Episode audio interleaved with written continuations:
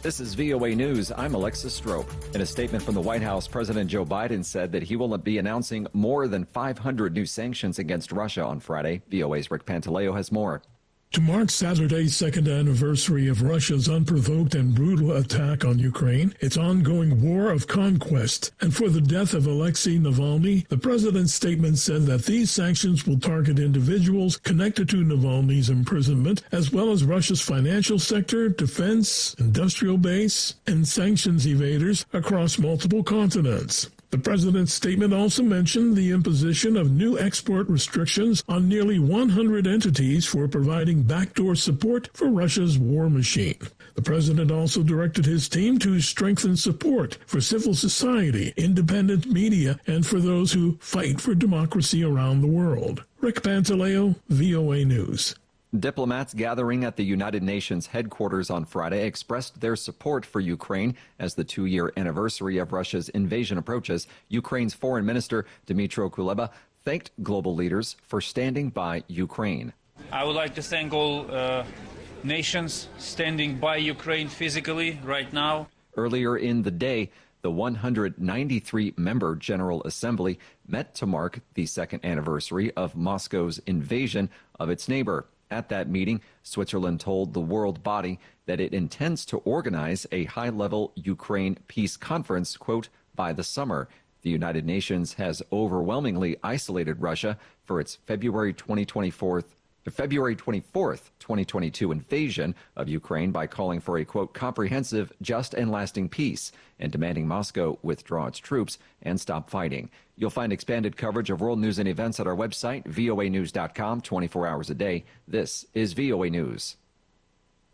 Facing backlash over the IVF ruling, Alabama lawmakers look for a fix. AP correspondent Shelley Adler reports. Lawmakers began scrambling in the wake of a state Supreme Court ruling that frozen embryos could be considered children under state law. GOP State Senator Tim Melson, who's a doctor, told station WBMA he wants a solution. I'm just have a bill that says that uh, a uh, fertilized uh, egg or embryo uh, has potential life. It's not actual life until it's uh, placed in the, or adheres to the uterus. House Minority Leader Anthony Daniels is a Democrat. What we're to, trying to do with this particular law is put the Supreme Court decision, the ruling, on pause.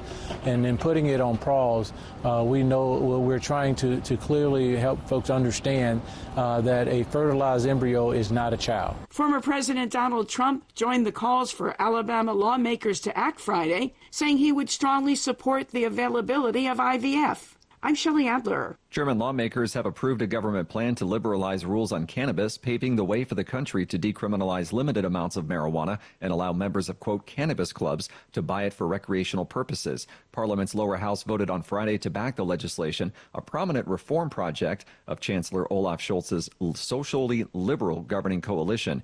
The health minister said the government's aim is to, quote, fight the black market and better protect young people. He said that he said current laws in the European Union's most populous nation have failed, with consumption rising and increasing problems with contaminated or overly concentrated cannabis. The U.S. Border Patrol releases hundreds of migrants at a bus stop after San Diego runs out of aid money, AP correspondent Norman Hall reports. Hundreds of migrants were dropped off Friday at a San Diego bus stop instead of a reception center that had been serving as a staging area because it ran out of local funding sooner than expected. The emergency shows how the largest city on the country's southern border is struggling to cope with the unprecedented influx of people.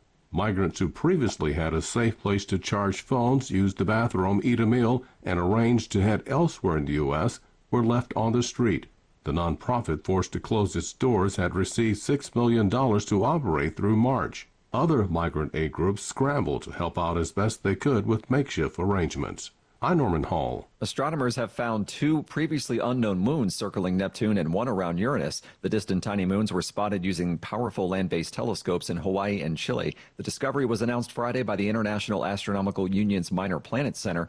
The latest tally puts Neptune at 16 known moons and Uranus at 28. Scientists say the new moon around Uranus is likely the smallest of the planet's moons. One of Neptune's new moons takes around 27 years to complete one lap around the planet. I'm Alexis Strope, VOA News.